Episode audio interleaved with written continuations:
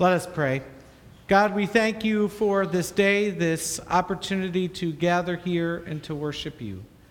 Lord, as we continue to seek you with all of our heart, science, mind, soul, and strength, open our hearts and minds, Lord, to what you have for us this day and each day. May my words be yours. In Jesus' name, amen.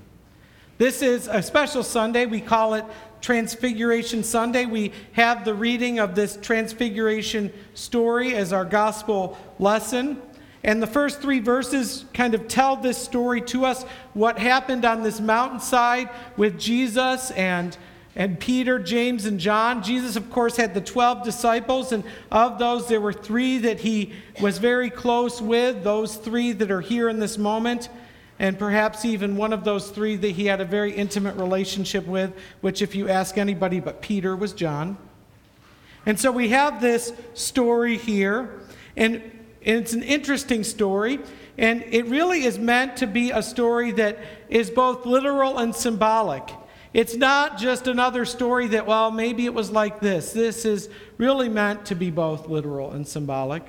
Some stories in Scripture are very literal, some stories in Scripture are symbolic. This is one story that is both. And of course, we get in verse 4 Peter is the first to respond. Peter is always the first to respond. He is the first to act. He's a verbal processor. He feels like he has to do or say something right away, perhaps a, a bit impulsive, a man after my own heart. And so Peter Peter says something. He's got to do something. He's got to figure something out. He's got to do something with this great and powerful moment. And even though Peter is reactionary, even though maybe Peter kind of speaks out of turn and overreacts, Peter also gets things more than we realize. That Peter, in his actions of, of this, of saying he would never deny Jesus and then denying Jesus three times, Peter, and his impulsivity in moments of fear or, or jumping out of the boat to swim across the lake to Jesus, Peter understands something deeper. Because you see, when Peter says in this verse, it is good for us to be here, he's doing more than just stating the obvious. He's doing more than just pointing out something that anybody, even, even that didn't get it, could understand. Peter, although not always perfect in his words and actions, understood things spiritually. He had a spiritual depth to him. You see, these words, it is good for us to be here, more than anything else are about celebrating God's presence. That's what Peter understands. Maybe Peter, perhaps more than any of us, understands that. That God's presence is so significant, it's so important, that there is, in fact, nothing greater than God's presence. And so, Peter, in his moment of reaction and quick commentary, he gets it. He understands what's happening here. He understands the power and significance of God's presence. And you know, God's presence isn't just in this book, it isn't just for Sunday mornings, it isn't just in communion, although those are all important things in which we embrace and celebrate God's presence. That God is still present with us, God can be present with us in each and every moment of our daily lives. That God's presence is a great gift to us. And so we go on here in verses 5 through 7. It talks about a bright cloud. This cloud is also probably very literal, but the cloud, of course, is symbolic of God. And we see here in verses 5 through 7, we see, of course, God's words. We see the response of Jesus. We see the response of the disciples. That the disciples, when the clouds open up, when they see this bright light, if they've already seen Jesus transfigured into a different image, they've already seen Moses and Elijah. If that was not enough, they see this. And so their response is to fall face down, terrified. I find this to be an incredibly natural response, a normal response that perhaps if we were to come face to face with God, we were to experience something like this that fear would be a natural response.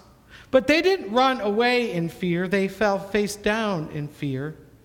Because this fear is not so much about being worried about God or God's power or God's punishment, but it's a sense of holy fear, which is what the scripture calls us to. Unfortunately, we embrace all other kinds of fear and we forget about holy fear. This holy fear that is about awe and respect and worship. And so they fall face down in worship. And all these moments in Scripture throughout the Old and New Testament where we have these amazing God encounters, this is what happens. The first words that come out of Jesus' mouth are the words that come out of so many people's mouths or come out of God's mouth when so many people encounter God, whether it's Moses in the burning bush, whether it's this moment.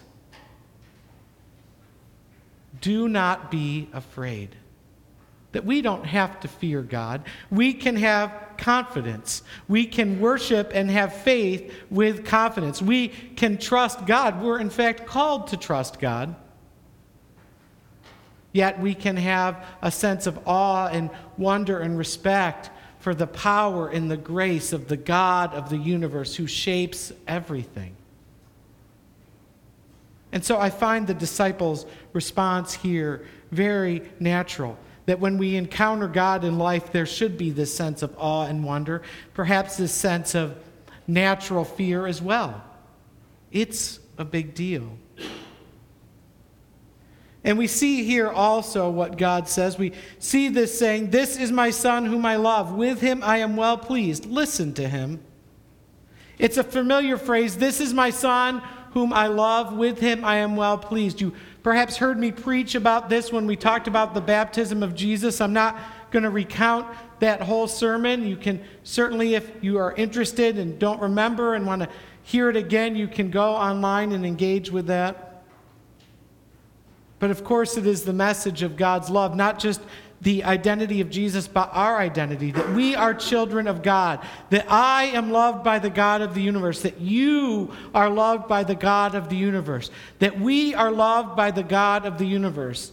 And in the midst of our sin, our mistakes, in the midst of our imperfection, our disobedience, God is proud of us.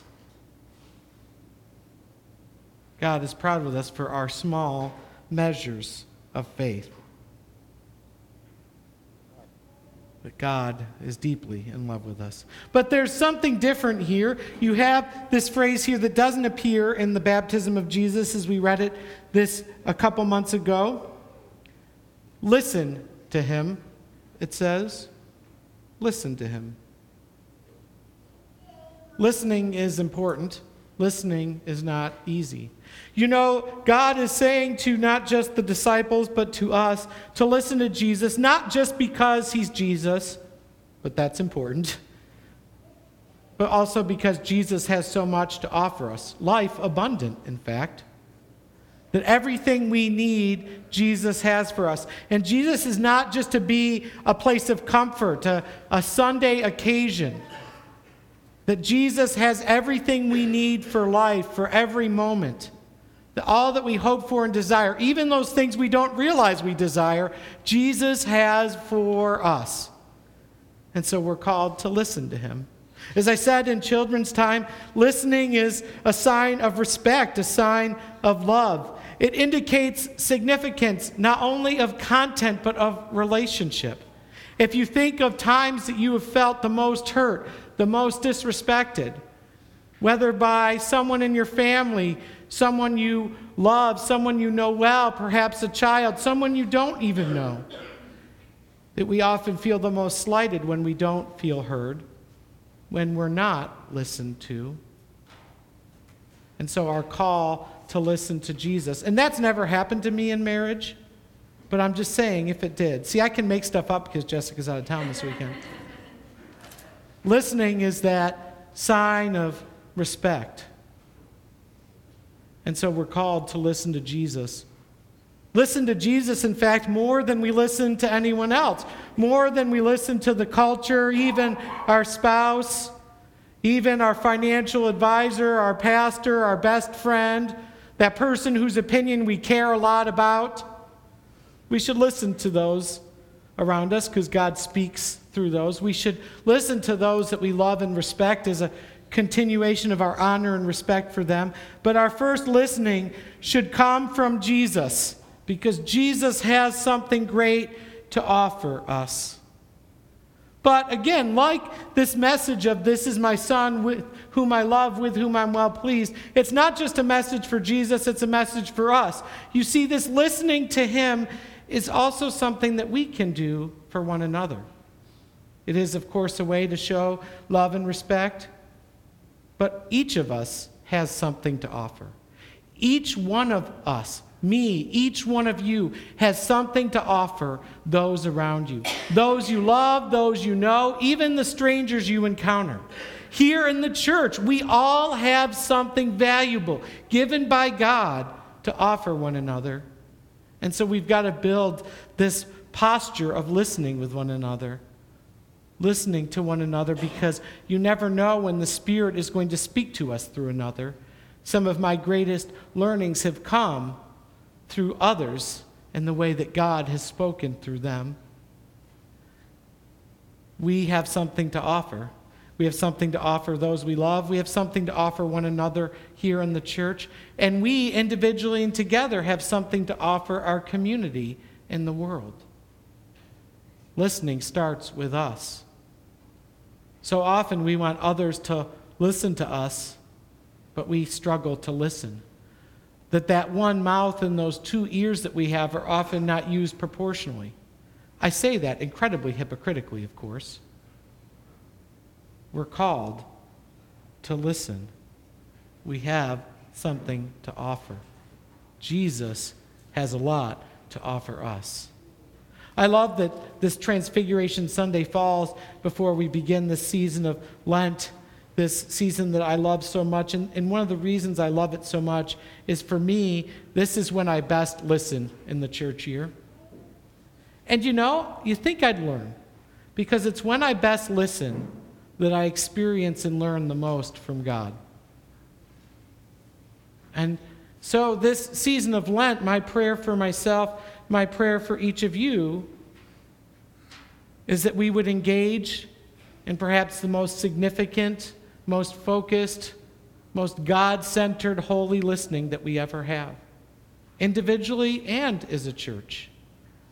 You see, a lot of times people like to say ridiculous things that they think are in the scripture but are not, like, you know, God hit me upside the head with a two by four.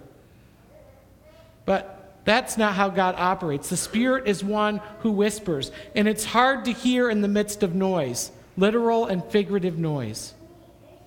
And so, the great joy of Lent is this focus on Christ and his suffering, this season of reflection, is that we can listen better. And when we listen, God does great things. That's what happens in prayer. We seek to listen.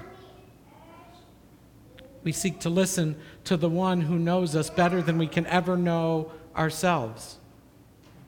And that's why I love the Lenten journey. That's why my prayer as we do all of these things, as we participate in all of these services, is that we would listen better, that God would speak in the exact way that we need to hear. That's the beauty. That's the joy. We can still encounter God. My hope, my great prayer, my great joy is that this Lent season would be full of God encounter for each and every one of us. Beautiful, intense, holy, surprising, transforming encounter with the God of the universe. You know, sometimes in Lent, we give something up. We don't just do that for fun. We do that so that when we think about that thing, whether that's chocolate or caffeine or whatever it might be, that in those moments when we're craving that thing, we would stop and pray and listen. And in fact, I like to add things in Lent, add a couple devotionals in Lent, and I've suggested some in our newsletter, and the NALC has one on their website. But also in Lent, we can add things to our lives that help us to focus on God. That's why I hope we can take these prayer inserts and, and take time to pray these prayers for ourselves for our church and for our role individually and collectively in our community in the world.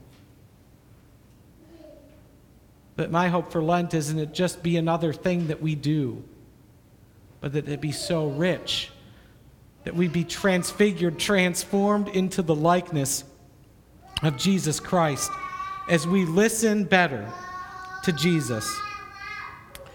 And so it's that simple. My hope and my prayer that we can all listen to the God of the universe in new and in powerful ways, and that we can be transformed, that we can be changed, that we can encounter and experience God once again in subtle and significant ways, in ways that draw us into a more abundant life and a deeper relationship with the one who died for us on the cross, Jesus Christ. Let us pray. God, we thank you for this day, for the story of the gospel, for its symbolic and literal significance. God, that you call us to be a people who listen. As we continue to embrace your transformation, the transformation that you have for us, as we prepare to enter this Lenten season, give us a stronger ability to listen, to hear what you have for us, God, individually, as families, and as a church. It's in Jesus' name we pray. Amen.